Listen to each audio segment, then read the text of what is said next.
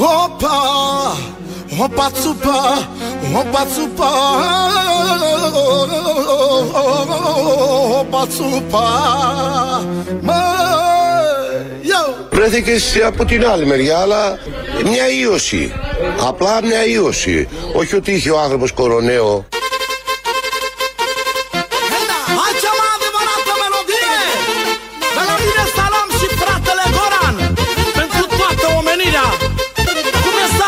Όχι ότι είχε ο άνθρωπος κοροναίο.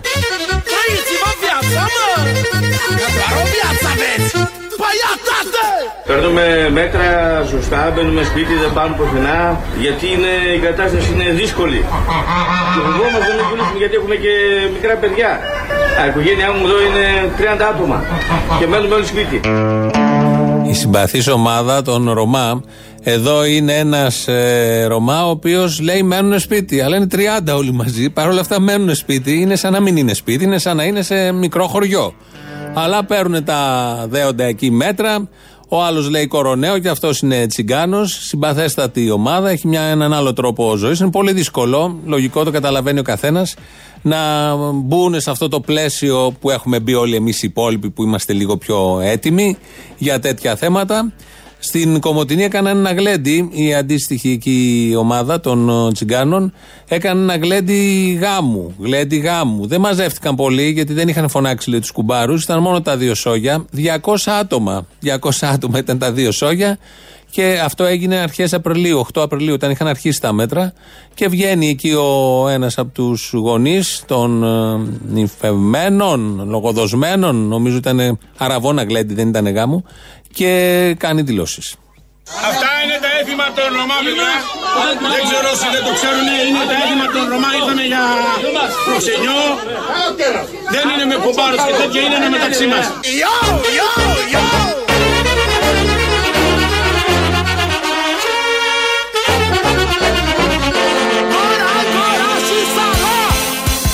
Τα Ρωμά δεν καταλαβαίνουν ούτε κορονοϊό.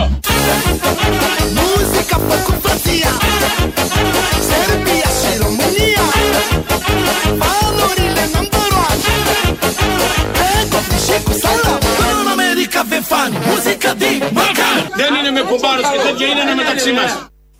Αποφάσισε να είναι μεταξύ τους οι δύο οικογένειες, 200 άτομα, να μην έρθουν οι κουμπάροι και μαζευτούν πολλοί. Και δεν πρέπει σε τέτοιες εποχές να μαζεύονται πολλοί. Απαγορεύεται ο συγχρονισμός. Ωραία είναι όλα αυτά. Ευτυχώς, στο ανώτατο επίπεδο, ο κύριος Τσιόδρας, προχθές την Παρασκευή, στάθηκε στο ύψος των περιστάσεων και της επιστήμης και της ανθρωπιάς. Και από την ενημέρωση την απογευματινή στις 6, την Παρασκευή το απόγευμα, τοποθέτησε το θέμα ως εξής. Φυσικά και οι Ρωμά δεν μπορούν να είναι από διοπομπαίοι τράγοι και στόχος μίσους στα πλαίσια αυτής της επιδημίας.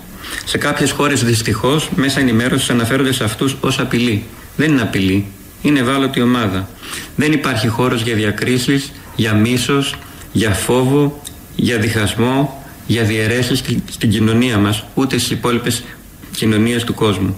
Αυτό που θα μας βοηθήσει να ξεπεράσουμε αυτή την πανδημία είναι πάνω απ' όλα η ενότητα και η αλληλεγγύη μεταξύ μας. Δεν έχει κανείς να προσθέσει κάτι, ούτε να αφαιρέσει κάτι. Έτσι ακριβώς πρέπει να είναι οι επιστήμονες, έτσι πρέπει να είναι οι άνθρωποι και κυρίως οι γιατροί επιστήμονες, οι οποίοι καλούνται να αντιμετωπίσουν και να λύσουν θέματα υγείας όλων των ανθρώπων, ανεξαρτήτως φυλής, θρησκεύματος, χρώματος, κατάστασης οικονομικής ή δεν ξέρω εγώ τι άλλο. Φύγαμε από τους Ρωμά, αυτά τα πολύ ωραία συμβαίνουν στον τόπο εδώ το δικό μας, φαντάζομαι και σε άλλους τόπους. Θυμόσαστε πριν λίγο καιρό, που να το θυμόσαστε με τόσα που έχουν γίνει, ήταν μια κυρία, την είχαν σταματήσει στην παραλία της Θεσσαλονίκης μαζί με το παιδί της. Άρχισε αυτή να διαμαρτύρεται γιατί οι αστυνομικοί της ρώτησαν που πηγαίνει. Αυτή άρχισε να λέει δεν πιστεύει τίποτα από όλα αυτά. Είναι μια παγκόσμια συνωμοσία. Ανήκει σε αυτή την κατηγορία δηλαδή των αμολητών που πιστεύουν όλα αυτά ότι είναι παγκόσμια συνωμοσία και δεν υπακούει, δεν υπάρχει κορονοϊός, δεν υπάρχουν νεκροί, δεν υπάρχουν θύματα, δεν υπάρχει τίποτα από όλα αυτά. Είχε καταγραφεί από μια κάμερα τότε το περιστατικό. Θεωρήθηκε λήξαν ότι τελειώσαμε. Είναι και παρουσιάστρια η συγκεκριμένη κυρία. Η ίδια τώρα βγαίνει στους δρόμους, κυκλοφορεί κανονικά νομίζω πάνω στη Θεσσαλονίκη, παίρνει και ένα τηλέφωνο και καταγράφει η ίδια τους διαλόγους που έχει με τους αστυνομικούς που την σταματάνε. Βλέπετε εδώ τους αστυνομικούς της Καλλικράτειας, χωρίς γάντια και χωρίς μάσκα. Λοιπόν, Αυτά θα βγούνε στη τηλεόραση. Παρουσιάστρια Ιωάννα Κουσκούς. Πού είναι οι μασκούλες σας, τα γαντάκια? Η μασκούλα, τα γαντάκια, παρακαλώ. Ονόματα. Εγώ δεν πιστεύω και δεν είμαι άρρωστη. Δεν έχω κορονοϊό.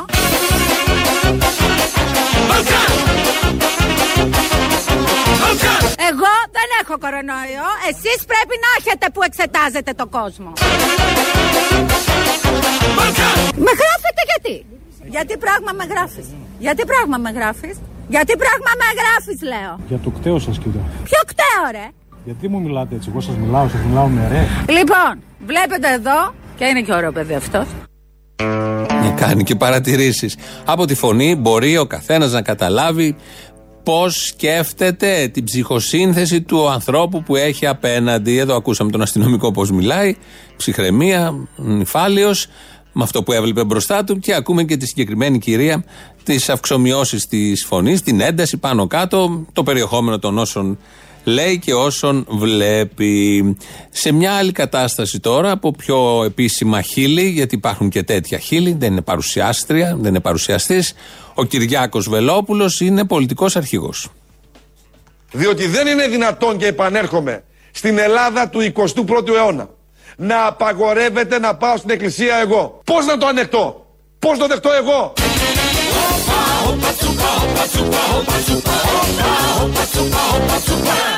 Διότι δεν είναι δυνατόν, και επανέρχομαι, να απαγορεύεται να πάω το Άγιο Φως τις μέρες που πέρασαν, τις μέρες που έρχονται.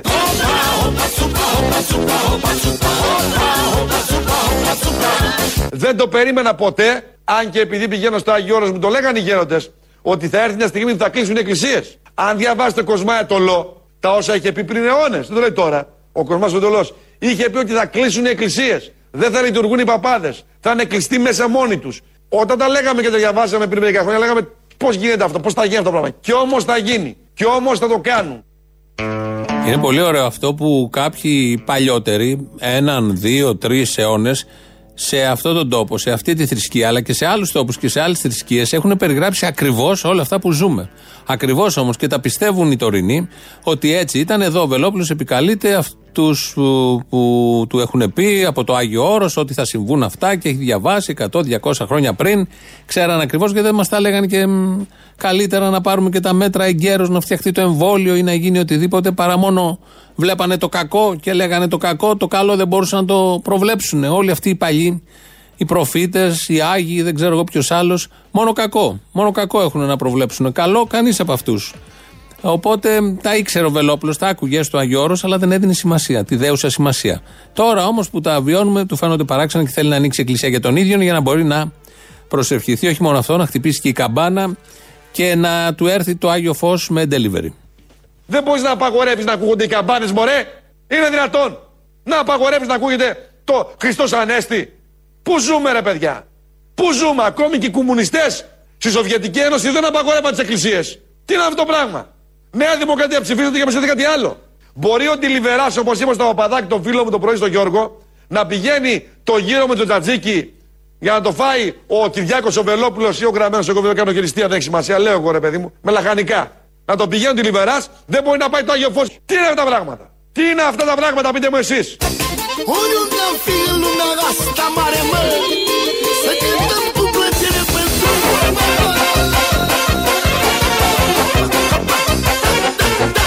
Βρήκανε κάτι, πείτε, για να με γράψουν. Οκ, ναι, βρείτε κι άλλα σπασμένα φανάρια, όλα θα μου τα βρείτε τώρα. Ναι, παιδί μου, για τη δική μου ασφάλεια, όλα, ναι, κλασικά.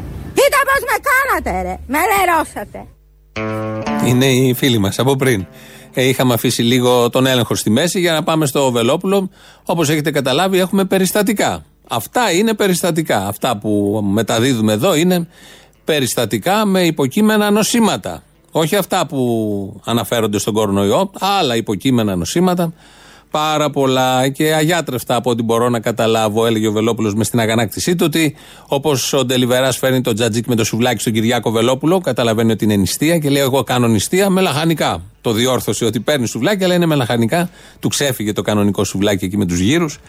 Αλλά επανήλθε αμέσως μετά. Και ο κατήφορος συνεχίζεται. Άδωνης Γεωργιάδης. Ακούω, ας πούμε, τον κύριο Τσακαλώτο και τον κύριο Τσίπρα που λένε να μοιράσουμε ρευστότητα. Μάλιστα. Και εγώ σας λέω λοιπόν ότι με ένα μαγικό τρόπο στέλνουμε στο σπίτι κάθε Έλληνα και κάθε Ελληνίδας 5.000 ευρώ. Τι θα τα κάνει σήμερα, κύριε Μπόμπα, μου πείτε? Αφού δεν μπορεί να κάνει ταξίδια, δεν μπορεί να κάνει. Σε εστιατόρια δεν μπορεί να πάει. Σε κατάστημα ψωνής δεν μπορεί να πάει. Τι αν την κάνει τη ρευστότητα?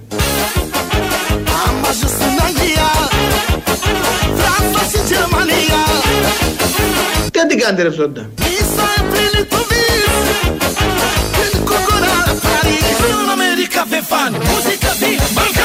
κάνει τη ρευστότητα? Για τρόφιμα που θα κρυθούν απαραίτητα αυτά. Πόσο θα πάει πια? 300 κιλά δεν... Δεν πρέπει να τρώτε πολύ. Το κάνει για εσάς όλους. Για να σας ελαφρύνει. Να μην τρώτε πολύ. Αλλιώς θα τα έδινε τα 5.000. Εν τω μεταξύ, παίζει η είδηση αυτή από προχθές. Είναι η δεύτερη φορά που το λέει. Το έχουμε ακούσει εδώ και πριν μια εβδομάδα περίπου. Που έλεγε πάλι: αν θέλαμε, σας δίναμε 5.000, αλλά τι να τα κάνετε αφού δεν υπάρχει τίποτα. Υπάρχουν πάρα πολλά μαγαζιά ανοιχτά, σούπερ μάρκετ. Μπορεί να κάνει οποιοδήποτε ό,τι θέλει τα 5.000. Είναι άστοχο τελείως το ερώτημα και η σκέψη. Αλλά μέσα από αυτό βγαίνει το πώς σκέφτεται ο Άδωνης Γεωργιάδης. Γιατί με το που απευθύνει ο ίδιος το ερώτημα, δίνει και αμέσως την απάντηση. Λέει: ούτε ταξίδια μπορεί να κάνει, αυτός που θα πάρει τα 5.000, ούτε σε εστιατόρια να πάει, ούτε σε καταστήματα να ψωνίσει. Αυτές είναι οι τρεις πρώτες ανάγκες. Σύμφωνα με τον Άδωνη Γεωργιάδη, δηλαδή ταξίδια, εστιατόρια, καταστήματα, οι πολλοί Έλληνες έχουν άλλες ανάγκες. Και αν είχαν τα 5.000, κανείς δεν θα τα έδινε εκεί ούτε σε ταξίδι, ούτε σε εστιατόρια, σε καταστήματα, ναι, σούπερ μάρκετ ή δεν ξέρω εγώ τι άλλο. Και κάποια πάρα πολλά χρέη και ανάγκες παιδιών που υπάρχουν και ανάγκες ηλικιωμένων και ανάγκες των ιδίων των ανθρώπων. Είναι μια διαφορετική αξιολόγηση, διαφορετική οπτική. Λογικότατο, δεν πέφτουμε από τα σύννεφα με τέτοιες κοινικές δηλώσεις. Τις έχουμε συνηθίσει, απλά επειδή είμαστε στον κατήφορο εδώ της εκπομπής, είπαμε να ακούσουμε και αυτό. Σε μια άλλη εκπομπή ο ίδιος άνθρωπος μιλάει για το πώς πρέπει να ενισχυθούν και πώς ενισχύονται, με ποιο τρόπο οι επιχειρήσεις. Τα επιτόκια, ακούσατε, πουθενά δεν διαγράφονται, μόνο στο το πρόγραμμα διαγράφονται. Όπου έχει δοθεί αναστολή, οι τόκοι που θα έπρεπε να πληρωθούν κεφαλοποιούνται μέσα στο σύνολο του χρέους τα χρόνια μπροστά από το δάνειο. Στην προκειμένη περίπτωση, λόγω του εργαλείου που φτιάξαμε, εμείς θα πληρώσουμε αυτούς τους τόκους, το οποίο θα είναι επιδότηση. Δεν τα ζητήσουμε πίσω από τις επιχειρήσεις. Είναι δωρεά του κράτους προς τις επιχειρήσεις. Πληρώνουμε τους τόκους και αυτοί οι τόκοι αφαιρούνται από το κεφάλαιό τους. Μπορείτε να το ξαναπείτε, παιδιά, ένα λεπτό, γιατί λέει κάτι σημαντικό. Ξέρετε τι είπατε τώρα? Μοιράζετε λεφτά. Βεβαίως, μοιράζουμε λεφτά στις επιχειρήσεις για να τις αλαφρύνουμε σε αυτή την κρίσιμη στιγμή. Γι' αυτό κάνουμε.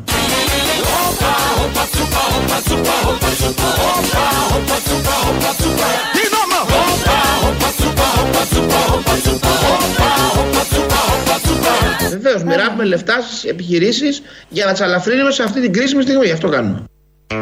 Όπως έχετε καταλάβει, με αυτά που κάνει η κυβέρνηση και τα περιγράφει πολύ ωραίο ο Άδωνης, γίνονται όλα αυτά για να αλαφρυνθούν, όπως λέει, οι άνθρωποι και οι καταστάσεις σε αυτόν τον τόπο. Δηλαδή, αλαφρύνονται οι επιχειρήσεις επειδή μοιράζουν λεφτά και αλαφρύνονται οι άνθρωποι επειδή δεν μοιράζονται λεφτά στους ανθρώπους. Άρα, δεν θα έχετε λεφτά να ψωνίσετε, δεν θα γίνετε 300 κιλά, όπως είπε ο ίδιος υπουργός. Όλα αυτά είναι πραγματικότητα, είναι σημερινά. Στην εποχή του κορονοϊού, μετά τα μνημόνια, ένας υπουργός των Αρίστων, της κυβέρνησης των Αρίστων, ο Άδωνης Γεωργιάδης. Νομίζω το ψιλοτερματίσαμε για σήμερα με Βελόπουλο, την κυρία πάνω, τους Ρωμά. Καλό είναι, βέβαια, η Ρωμά είναι συμπαθητική κατηγορία, τους βγάζω από αυτούς. Με τον Βελόπουλο, την κυρία από πάνω και τον Άδωνη Γεωργιάδη θα αλλάξουμε τελείως κλίμα, περιβάλλον, πλαίσιο αξιών, αισθητική, πλαίσιο αισθητικής, το έχουμε και ανάγκη. Έφυγε από τη ζωή ο Περικλής Κοροβέσης, μια εμβληματική προσωπικότητα του αντιδικτατορικού αγώνα. Πολύ σεμνός, είχε μπλακεί εκεί κάποια εποχή με το ΣΥΡΙΖΑ, έφυγε μετά, βρίζοντας το ΣΥΡΙΖΑ, δεν μας αφορούν αυτά. Μένουμε στον άνθρωπο, στην ιστορία του και στο πώς αντιλαμβάνεται τα πράγματα και στο πώς όσο μεγαλώνει κάποιος, όλα αυτά τα μετατρέπει σε σοφία, σε απόσταγμα ζωής και μπορεί να το μεταδώσει. Τον ακούμε λοιπόν, θα σταθούμε για κανένα 5-7 λεπτό σε αυτή την απώλεια που είναι η δεύτερη μέσα σε 20 μέρες μετά το Μανώλη Γλέζο. Θα σταθούμε λίγο στον Περικλή Κοροβέση, περιγράφει τα βασανιστήρια στα κελιά της Χούντας. Ήταν την ημέρα που σκοτώσαν τον Τζε, 8 Οκτωβρίου του 1967. Είμαστε με κάτι φίλους στο σπίτι, ορμήσανε, αρπάξανε τους δύο άντρες, το φίλο μου και εμένα, τις γυναίκες αφήσανε, μας πήγανε στην ασφάλεια, μας χωρίσανε και με το καλημέρα άρχισαν το ξύλο. Δηλαδή να σου δείξουν ότι δεν είναι σε τίποτα. Στη συνέχεια, απάνω στην ταράτσα, μετά απομόνωση. Όταν αυτό δεν απέδωσε, με φέρανε για ηλεκτροσόκ. Εδώ δεν είχε ξύλο. Το ξύλο ήταν copyright στην ασφάλεια στην Μπουμπουλίνα. Εδώ είχαν άλλα μέσα. Εδώ ήταν ο χώρος των ηλεκτροσόκ. Δηλαδή με παίρναν από το κρεβάτι, που ήταν ακριβώς αριστερά μου, και με πηγαίνανε στο γραφείο, όπως μπαίνουμε μέσα δεξιά, που εκεί πέρα είχαν ένα μηχάνημα ηλεκτροσόκο και δοκιμάζανε από πού το ηλεκτρικό ρεύμα θα μου κάνει τη μεγαλύτερη αναστάτωση. Απ' το κακό και τα δικοδιωγμένο κι όπως ενίστευε στη δίκοπη ζωή σε βρήκα ξαφνικά σημαδεμένο να σε χιω κάτω κόσμος ξεγραμμένο κι ο πάνω κόσμος να είναι η τροχή που σε έχουν στα στενά κυνηγημένο και πήρες του καιρού τα αλφαβητάρι και της αγάπης λόγια φυλαχτό για να βρει πάλι ρίζα το χορτάρι και πήρες την ελπίδα και τη χάρη ψηλά να πας να χτίσεις κύβωτο με την ελπίδα μόνο και τη χαρή. Ο χρόνος μετριέται με αυτό που κάνεις ή με αυτό που υποφέρεις. Δηλαδή ο χρόνος είναι μια σχετική ενότητα. Δηλαδή 5 λεπτά φάλαγγα μπορεί να ισοδυναμεί με έναν αιώνα. Ο πόνος δίνει την αίσθηση ότι είσαι σε έναν χρόνο που δεν τελειώνει. Δεν είναι τίποτα τυχαίο. Τα άκουγα από το πρωί αυτά στα αυτιά μου, δηλαδή τον Άδωνη, τον Βελόπουλο, να λένε αυτά που λένε, τις πολιτικές, άλλες απόψεις, με τον τρόπο που εκφέρουν αυτές τις απόψεις και τις διηγήσεις του Περικλή Κοροβέση και τα συμπυκνώματα, αυτό εδώ για το χρόνο ειδικά, απλές έννοιες, δεν είπε κάτι τρομερό. Είναι δύο εντελώς διαφορετικοί κόσμοι. Δεν είναι τίποτα τυχαίο σε αυτόν τον τόπο. Αυτούς τους δύο κόσμους μπορεί κανείς να τους δει πολύ έντονα. Ακόμη και σήμερα, την προηγούμενη δεκαετία, την προπροηγούμενη, τη δεκαετία του 60, του 50, του 40, εκφράζονται με πολύ έντονο τρόπο. Το στίγμα τους το αφήνουν και οι δύο κόσμοι. Διαλέγετε και παίρνετε σε ποιον θα ενταχθείτε, ποιον κόσμο θα ακούσετε, ποιος σας αγγίζει περισσότερο. Μερικές φορές ίσως να μην χρειαστεί να διαλέξετε εσείς, σας διαλέγει αυτός ο κόσμος να μπει μέσα σας και να σημαδέψει την σκέψη σας. Περικλής Κοροβέσης, μέρος δεύτερον. Αυτό που με έδωσε τη δύναμη, και τώρα μπορώ να το πω καθαρά, δεν ήταν κάποια τυφλή πίστη σε κάποια ιδεολογία, σε κάποιο μελλοντικό παράδεισο, σε οτιδήποτε άλλο. Αυτό που μου έδωσε τη δύναμη ήταν η συντροφικότητα και η φιλία. Δηλαδή, για να το βάλουμε κοινικά, εγώ αν μιλούσα θα έπαιρνα την παρέα μου. Δεν είχα άλλο κόσμο. Υπεράσπισα έναν κόσμο συντρόφων και φίλων που έχουν μείνει ακόμα και το γεγονός ότι αυτοί μείναν έξω και εγώ ήμουν μέσα μου έδωσε τη δύναμη να υπερασπιστώ τον κόσμο μου και τα ιδανικά που περνάνε μέσα από τη φιλία. Αυτό είναι τόσο απλό. Μα πώς να μην ξεχάσεις την αυλή σου και την παλιά τη γνώμη καθενός όσους κρυφά περπάτησαν μαζί σου να σημαδεύουν πάλι τη ζωή σου και να σε δω πουλί κι ο κυνηγός στις μαύρες λαγκαδιές του παραδείσου. Ο άνθρωπος της Λενής Πορτς βασανίζει, ο οποίος είναι υποταγμένος σε μια αρχή και κάνει ένα μεροκάματο χωρίς να ρωτάει γιατί τι σημαίνει αυτό το μεροκάματο. Δηλαδή μπαίνει σε μια ιεραρχία που του λένε η δουλειά σου είναι αυτή, τα χτυπάς και άμα το κάνεις καλύτερα θα πάρεις και ένα μπόνους. Δηλαδή στην ουσία είναι ο υποταγμένος άνθρωπος σε μια αρχή που για ένα μεροκάματο μπορεί να σκοτώσει κάποιον άλλον. Ο άνθρωπος που του λες πνιγήκανε 30.000 άνθρωποι στη Μεσόγειο για να έρθουν για να γλιτώσουν από το θάνατο, από την πείνα και οτιδήποτε άλλο. Και σου λέει τι με νοιάζει εμένα, εμένα αυτό που με κοιτάζει είναι ότι έχω να πληρώσω το ηλεκτρικό. Αυτός ο άνθρωπος, αν βρει μια δουλειά ως βασανιστής, θα την πάρει ευχαρίστως. Κρυφά και φανερά σ' ακολουθούνε οι συμμορίες και οι βασανιστές και ψάχνουν μέρα νύχτα να σε βρουνε, μα δεν υπάρχει δρόμος να διαβούνε, γιατί ποτέ δεν ήταν ποιητές το κόμμα που πατούν να προσκυνούνε. Η δίκοπη ζωή, αυτό το τραγούδι θέλησαμε να βάλουμε και να συνοδεύσουμε τις διηγήσεις του Περικλή Κοροβέση, γιατί σαν σήμερα το 1947, 13 Απριλίου, γεννήθηκε ο Θάνος Μικρούτσικος. Η στίχη είναι του Μάνου Ελευθερίου και η φωνή, αυτή η φωνή, του Γιώργου Μεράτζα. Αυτό το τραγούδι είναι ανθρωποφύλακας, πραγματικός ανθρωποφύλακας, φυλάει ανθρώπους. Κάποιοι άνθρωποι έχουν, δεν ξέρω εγώ, αγγέλους, κάποιοι άλλοι έχουμε τραγούδια μεταξύ άλλων. Αυτά μας φυλάνε. Ένα από αυτά, τους φύλακες, ένα τέτοιο τραγούδι είναι αυτό, η δίκοπη ζωή. Και θέλησαμε να το βάλουμε σήμερα επειδή ήταν και τα γενέθλια, είναι τα γενέθλια του Θάνου Μικρούτσικου. Περικλής Κοροβέσης, λίγο ακόμα για τον καθημερινό φασισμό. Σήμερα στην ελληνική κοινωνία υπάρχει ένας διάχυτος φασισμός. Δηλαδή, όταν κάποιος πάει σε μια ταβέρνα και μπορεί να είναι πασόκος και να πει «Όχ, τον γκαρσόν είναι σκυλάραπας». Φασισμός είναι αυτός.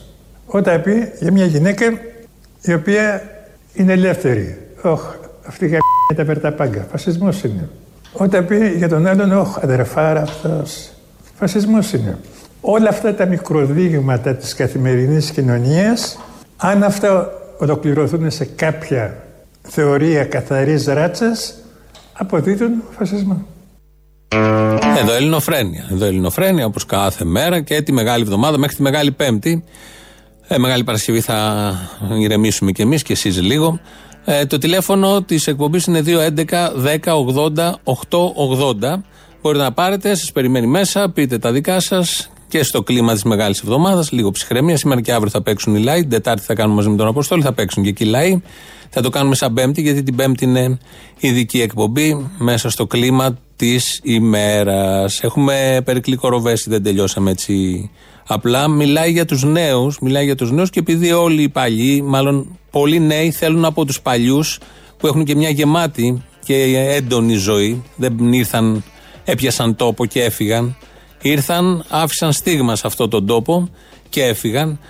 Λοιπόν, μιλάει για τους νέους και δίνει μια πάρα πολύ απλή οδηγία.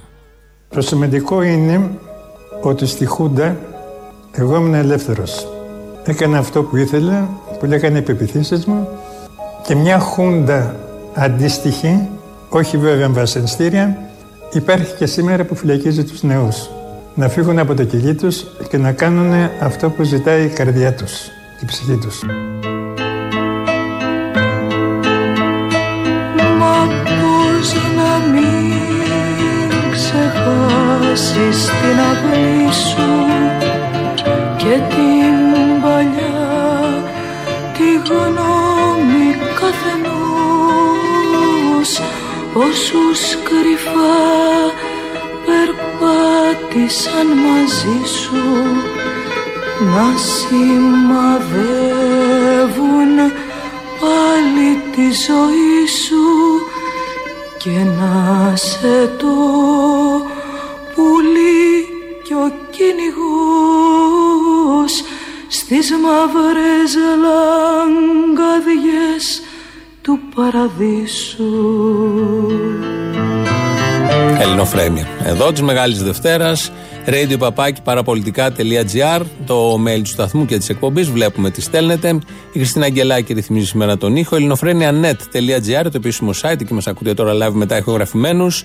Στο YouTube είμαστε στο official, από κάτω έχει διάλογο. Θα δούμε τώρα τι λέτε στις διαφημίσεις και στο λαό και μπορείτε να κάνετε και εγγραφή. Πάμε λαό, το πρώτο μέρος πάει στις πρώτες διαφημίσεις. Καλησπέρα σας. Γεια σας. Κύριος Απόστολος Αυγουλίδης. Περίπου. Μπράβο, το τρως τα αυγουλάκι σου δηλαδή. Το ρουφάω, στην πραγματικότητα φιλαράκο μου, το ρουφάω το αυγουλάκι μου. Αγάπη μου, καβιάρι μου. Να σου πω, μπορώ να μιλήσω με τον κύριο Μπογδάνο? Δυστυχώς δεν γίνεται. Τον πήρα το τηλέφωνο την ώρα που είχε τη δικιά του εκπομπή και μάλλον κότεψε. Αποκλείεται. Και να τα πω σε σένα. Ναι. Και να τα ακούσει αυτός. Σήμερα η Ορθοδοξία μας γιορτάζει, ξέρετε ποιον? Τον Γρηγόριο τον Πέμπτο. Το Γρηγόριο τον Πέμπτο. Συγγνώμη, το Γρηγόριο τον Πέμπτο, το ξέρετε? Ναι, όχι. Εσύ δεν το ξέρεις γιατί είσαι αντίθετος. Είμαι άθρικο γουρούνι εγώ. Μπράβο. Επειδή εγώ είμαι και κομμουνιστής και χριστιανός, γιατί είμαι κομμουνιστής στην ψυχή και χριστιανός στην ελπίδα. Λοιπόν, θα του πω του κύριου Καράφλα ότι ο Γρηγόριος ο Πέμπτος αφόρησε την ελληνική επανάσταση που τόσο διαδίδει. Ξέρεις τι σημαίνει αφορισμός στο χριστιανισμό? Τι σημαίνει? Η χειρότερη κατάρα!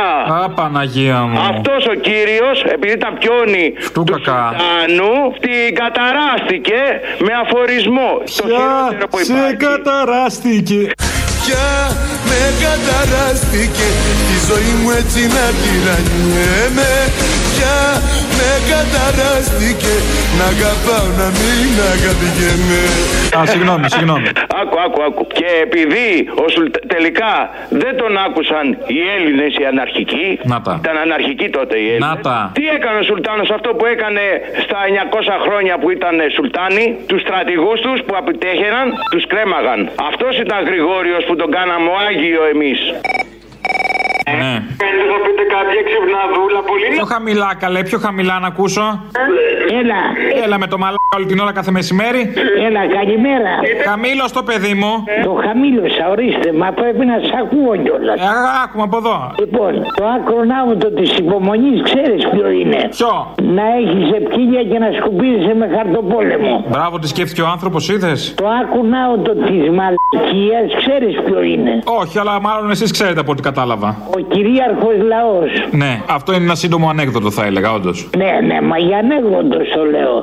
Σε θερμά συγχαρητήρια, γιατί αν δεν είσαστε, εγώ που είμαι 84 και κάθε μέρα σας παρακολουθώ τώρα τόσα χρόνια, δεν ξέρω τι θα γινότανε. Λοιπόν, αγορίνα, έχω πρόβλεψη. Καλά, δεν είχε καμιά φοβερή πρόβλεψη. Να κλέβω εκκλησία είναι, αλλά πας την πω εγώ. Ναι, οκ. Okay. Λοιπόν, το φθινοποράκι Σεπτέμβριο-Οκτώβρη σε πάει και σου λέει ότι πρέπει να κάνω εκλογές γιατί σας έσωσα. Ήταν αυτή η αποστολή μου το πρώτο εξάμηνο, 8, ένα χρόνο τώρα σας έσωνα. Αχ, κάπου το έχω ξαναδεί αυτό, κάπου το έχω ξαναδεί. Α, το 2015, sorry. Ναι, για πες. Μπράβο, ναι, αυτό ακριβώς, φίλε. Μόνο που ο Κούλης θα γίνει ένας συνδυασμός. Είναι Τσίπρας αυτό το διάστημα. Θα πάει λοιπόν και θα γίνει το Σεπτέμβριο, θα σου πάρει τις εκλογές γιατί είχε πόλεμο και σέσωνε κάνοντα δωράκια στους άλλους, αλλά τέλος πάντων. Θα τον ψηφίσει. Είσαι εσύ σαν μαλάκας φυσικά. Γιατί μαλάκας, όχι πατριώτης φίλε μου. Σαν πατριώτης έχεις δίκιο. Έτσι. Μετά από Τσίπρας θα αρχίσει να γίνεται κατευθείαν μια μετάλλαξη σε Παπανδρέου. Γαπ. Αγάπη, νόμιζα Θάτσερ, συγγνώμη. Δεν θα προλάβει Θάτσερ, αγόρι μου αυτό. Δεν θα προλάβει Θάτσερ. Α, δεν προλαβαίνει Θάτσερ. Μα Θάτσερ είναι το όνειρο. Τις εκλογούλες θα σου κάνει για να του δώσεις καθαρή τετραετία να εφαρμόσει το πρόγραμμά του. Ναι. Και θα σου φορέσει μια μνημονιάρα μέχρι πώς έχουμε τώρα 10 Απριλίου. 11-10. Ναι. Μέχρι τις 10 Απριλίου του χρόνου εγώ βάζω και στοίχημα όποιος θέλει. Μνημονιάρα που θα τη λένε πρόγραμμα αλληλεγγύης εναντίον του κοροναϊού. Άντε, μακάρι ρε μάνα μου, μακάρι να πούμε γιατί δεν ξέρουμε χωρίς έχουμε ξεσυνηθίσει τώρα κανένα χρόνο. Μπας και πες καμιά πέτρα, εγώ μόνο για αυτό. Άντε, μακάρι λίγο να βρούμε τα γράδα μας πάλι. Πάμε μόνοι μας χωρίς μνημόνιο και να, ήρθε ο ιός να μας πολεμήσει. Αν είχαμε μνημόνιο τώρα και τη στήριξη των δανειστών μας και των συμμάχων μας, τίποτα δεν θα είχε γίνει. Μα τώρα θα έχουμε μνημόνιο μόνο που δεν θα κατηγορεί τους μαλάκες Έλληνες που μαζί τα φάγανε το 2009. Τώρα σου λέει τα φάγαμε για τον κοροναϊό. Βέβαια τα φάγανε οι κλινικάρχες και οι υπόλοιποι, αλλά τα φάγανε για τον κοροναϊό. Άντε πάλι καλά. Πάλι καλά, για να μην λέτε ότι δεν έχουμε επιστροφή στην κανονικότητα. Αυτή είναι.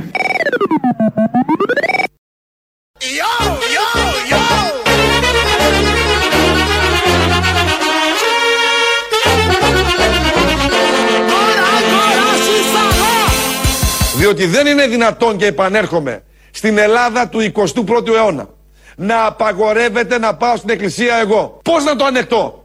Πώς το δεχτώ εγώ? Ο ίδιος πρέπει να ανοίξει μια εκκλησία και να πάει ο ίδιος να έχουμε καλές εξελίξεις. Ένας εδώ διάολος ακροατής, ο Νίκος, στέλνει. Καλησπέρα, λέει, Θημιού και Αποστόλη. Ναι, τα ίδια με τον Άδωνη δεν είχε πει και ο Αλέξης στην πυρόπληκτη περιοχή, στο Μάτι, που είχε πει σε έναν εκεί, σε μια κυρία, αν θυμάμαι καλά, και να έπαιρνε τα 2.000 ευρώ, θα τα έτρωγες. Υπάρχει ως ηχητικό, δεν ακούγεται και τόσο καλά. Έτσι το είχε πει όντως. Μετά βγήκαν και είπαν δεν εννοούσε αυτό. Αυτό εννοούσε. Φαίνεται καθαρά, μπορεί να καταλάβει ο καθένας αυτό που όταν κάνει κάποιος πολιτικός δήλωση και μετά φταίμε εμείς που παρανοήσαμε, ενώ έχουμε καταλάβει ακριβώς. Και φαίνεται τι λέει, χωρίς υπονοούμενο. Δεν θα το παίξουμε προφανώς. Είναι ένας εδώ ακροατής εμπαθής, ο οποίος πήγε και θυμήθηκε τώρα για να κάνει μια σύγκριση, αν είναι δυνατόν, του Αδόνιδος που είπε για τα 5.000 με τον Αλέξη που είχε πει τότε τα 2.000. Ειδήσεις από την ελληνική αστυνομία. Είναι η αστυνομική τίτλη των ειδήσεων σε ένα λεπτό. Στο μικρόφωνο ο Μπαλούρδος, δημοσιογράφος Μάρκος. Συνάντηση με τον Πέτρο Γαϊτάνο είχε πριν λίγη ώρα στο Μέγαρο Μαξίμου ο πρωθυπουργός και σωτήρας ημών Κυριάκος Μητσοτάκης, προκειμένου να ενημερωθεί για την πρωτοβουλία «Ψέλνουμε μέσα», της οποίας ηγείται ο κύριος Γαϊτάνος. Σύμφωνα με όσα δήλωσε ο κύριος Γαϊτάνος, εξερχόμενος του Μεγάρου Μαξίμου, πρέπει όλοι, αφού μένουμε μέσα, να ψέλνουμε και μέσα. «Σώσον, Κύριε, το λαόν σου», δήλωσε χαρακτηριστικά ο κύριος Γαϊτάνος και συμπλήρωσε «και ευλόγησον την κληρονομίαν σου». Σπήρα φανατικών χριστιανών εξάρθρωσε η αστυνομία. Η σπήρα, που αποτελείται από 15 φανατικούς χριστιανούς, ετοίμαζε παράνομο επιτάφιο. Σύμφωνα με τα στοιχεία του αστυνομικού ρεπορτάζ, σε υπόγειο εκκλησίας των Πετραλώνων στόλιζαν κρυφά και με άκρα του τάφου σιωπή, πολύ καλό, επιτάφιο, προκειμένου να τον περιφέρουν στους δρόμους της περιοχής. Η αδίστακτη σπήρα εξαρθρώθηκε, κατασχέθηκαν όλα τα λουλούδια και τα μέλη της οδηγήθηκαν στον εισαγγελέα.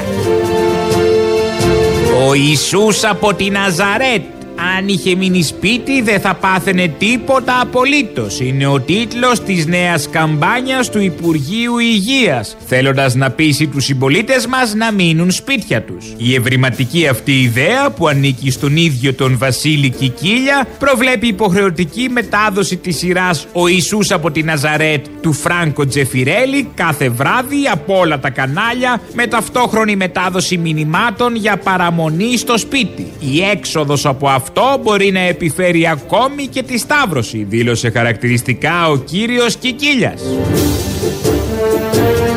Ως τα πιο πεταμένα λεφτά χαρακτηρίζονται τα χρήματα που δαπανίσαμε για γούρια την πρωτοχρονιά του 2020. Αυτό προκύπτει σύμφωνα με έρευνα του Ινστιτούτου Ψήλης Τάχυρα, η οποία παρουσιάστηκε χθες. Σύμφωνα με την έρευνα, άστοχες χαρακτηρίζονται οι ευχές για καλή χρονιά, που επίσης αντάλλαξε ο πληθυσμός του πλανήτη την πρωτοχρονιά.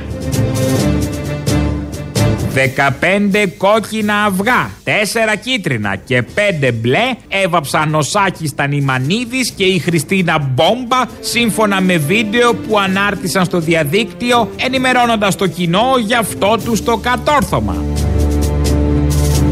Καιρός. Ευνοϊκός ο καιρός για όσους θέλουν να φάνε πρόστιμα.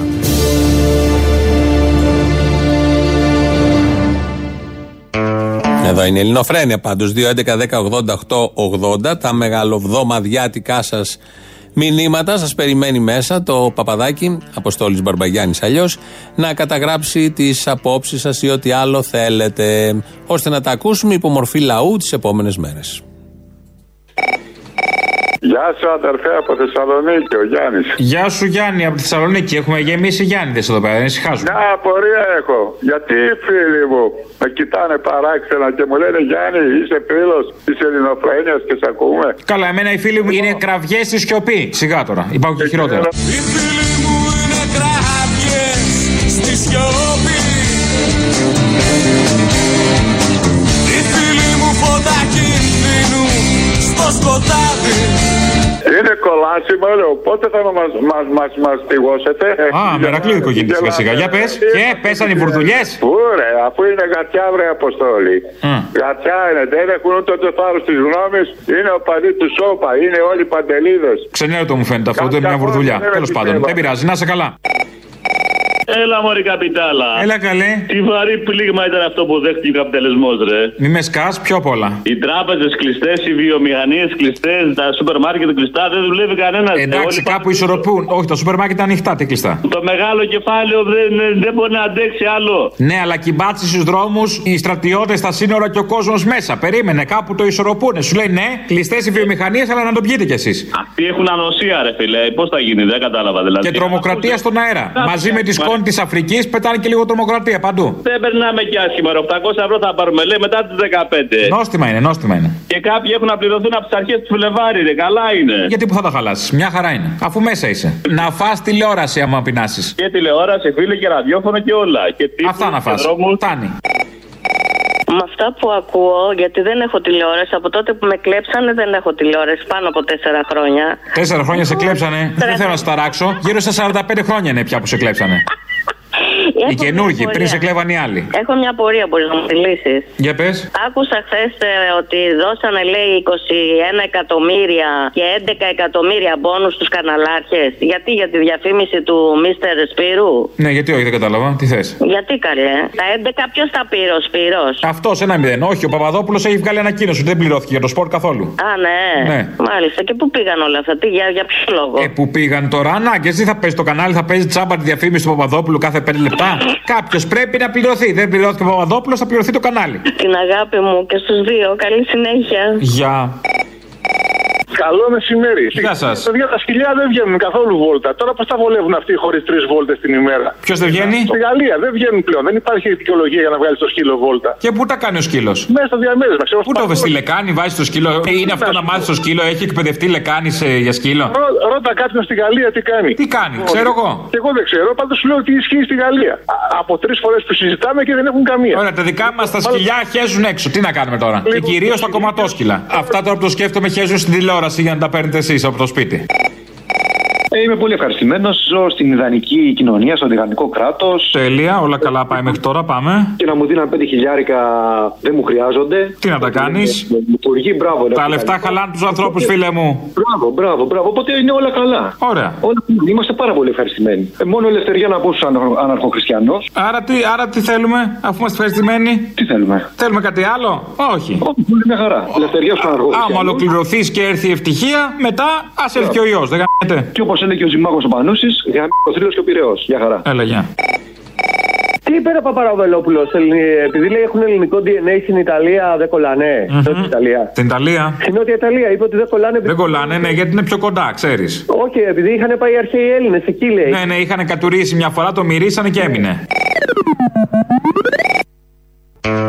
Εδώ Ελληνοφρένεια. Και επειδή θα πάτε. Α, δεν θα πάτε εκκλησία, ώστε να ανάψετε ένα κεράκι. Αν πηγαίνατε εκκλησία και ανάβατε κεράκια, θα έπρεπε να ανάψετε ένα κεράκι στον Κύριο που ακολουθεί. Ας σκεφτούμε τώρα να ήμασταν σε αυτή την κρίση και να μην ήμασταν στην Ευρώπη. Αν δηλαδή κάποιοι σαν και εμένα δεν είχαν μπει μπροστά την εποχή των μνημονίων, να φάνε ξύλο, να τους βρίζει ο κόσμος στην πλατεία των αγανακτισμένων, να μας λένε γερμανοτσολιάδες και όλες άλλες μπουρδες. Λέω, εάν δεν ήμασταν στην Ευρώπη, θέλω να σκεφτείτε τι θα συνέβαινε τώρα. Έτσι. Λοιπόν, ας κάνουμε όλοι το σταυρό μας, ας ανάψουμε και ένα κεράκι όταν ανοίξουν οι εκκλησίες μας, σε όσους ψηφίσαμε τα μνημόνια, ενάντια στον λαϊκισμό που είχε κυριαρχήσει στην Ελλάδα, και ας καταλάβουμε ότι σώζεται ο ελληνικός λαός γιατί μείναμε στην Ευρώπη. Όχι, δεν το λέει καλά στο τέλος. Σώζεται ο ελληνικός λαός επειδή υπήρχε ο Άδωνης και όλοι αυτοί που ψήφισαν τα μνημόνια. Και όπως ζήτησε, όταν ανοίξουν οι εκκλησίες, όχι τώρα που είναι κλειστές, και θα πάτε να ανάψετε κεριά πάρα πολλά, θα ανάψετε και ένα κεράκι για όλους αυτούς που μας έσωσαν. Δεν μας έσωσε η Ευρώπη, ο Άδωνης μας έσωσε. Πρέπει να το λέμε καθαρά. Ο ίδιος είναι λίγο μετριόφρονο, δεν το είπε τελείως καθαρά. Το είπε δηλαδή, αλλά δεν το είπε πάρα πολύ καθαρά. Το λέμε εμείς εδώ. Οπότε πάμε να μετρήσουμε βερίκοκα και κεράκια. 1, 2, 3, 4, 5, 6, 7, 8, 9, 10, 11, 12, 13, 14. κοντά.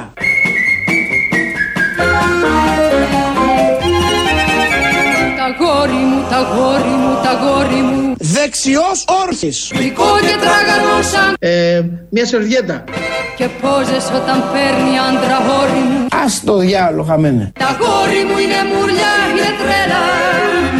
Μέχρι που μου ζήτησαν πολίτες στον δρόμο και αυτόγραφα. Κυλάκι, πέτρο, κέρασο και μάγουλο. Βαρικοκό. Ρικο, ρικο, ρικοκό, ρικοκό, ρικοκό, ρικο, ρικο, ρικοκό, ρικο, ρικοκό.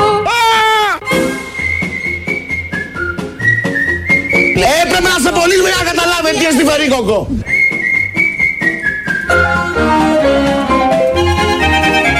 Το γόρι μου είναι πλάσμα αξιοζήλευτο. Υπέροχο. Το βλέμμα του, το γέλιο του Ρασόλη. Είμαι λοιπόν ένας απαχθής από τους εξωγήινους Άδωνης Γεωργιάδης σε αντικατάσταση του παλαιού. Μπροστά του δεν αξίζουν ούτε δίλεπτο. Δεν πιάνουν μια σερβιέτα. Οι άντρες όλοι. Διαπάσαν όσων και διαπάσαν μαλακίαν. Χιλάκι, πέτρο, κέρασο και μάγουλο. Βαρικοκό. Ρίκο, ρίκο, ρίκοκο, ρίκοκο, ρίκοκο, ρίκο, ρίκο, ρίκοκο, ρίκο, ρίκοκο.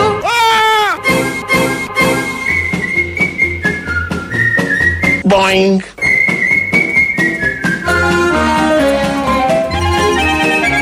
Ανήσυχο θερμό εμοζησάνιο.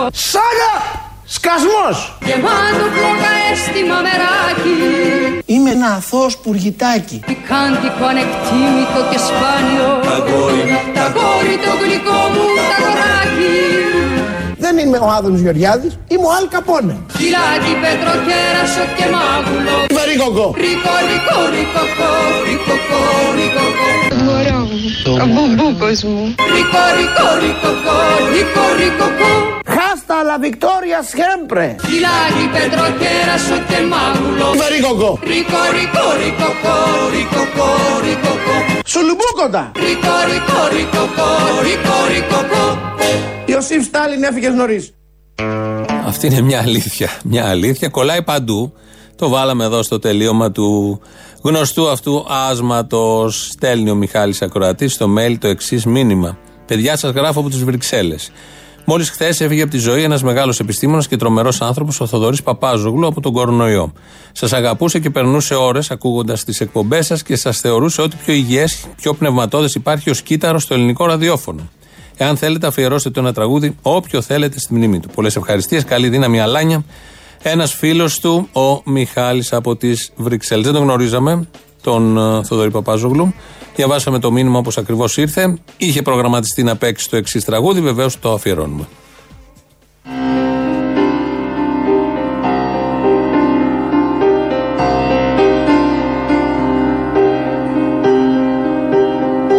Ήταν εκείνη τη νυχτιά που φύσα γιο βαρδάρι, το κύμα η πλώρια κέρδιζε οριά με την οριά, σε στείλω πρώτος στα νερά να πας για να γραδάρεις. Μα εσύ θυμάσαι της Μαρό.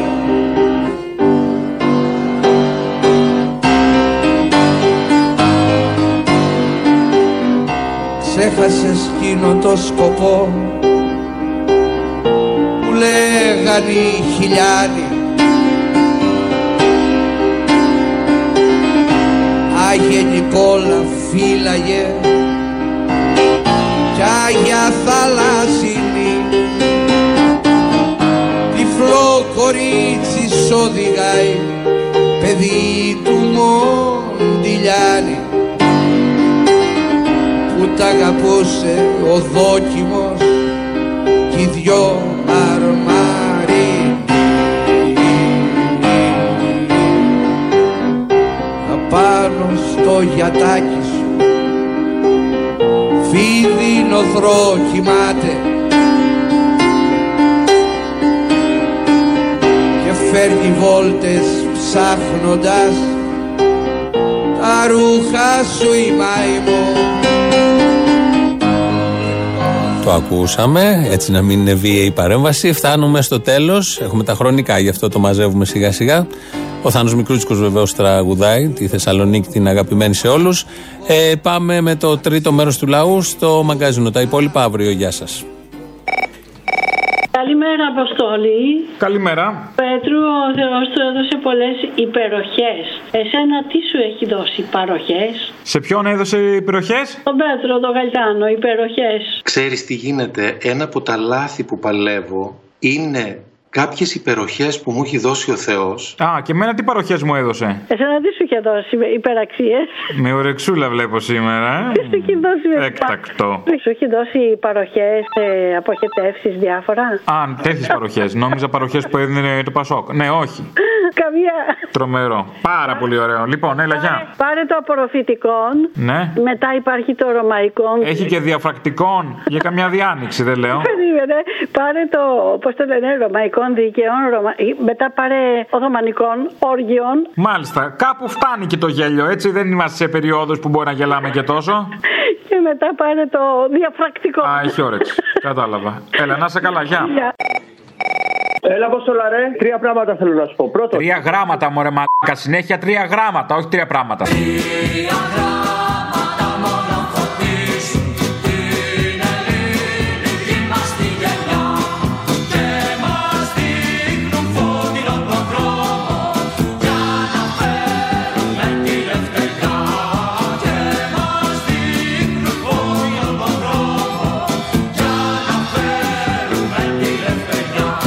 Λοιπόν, τη Μυρσίνη Βουνάτσου την είδες? Όχι.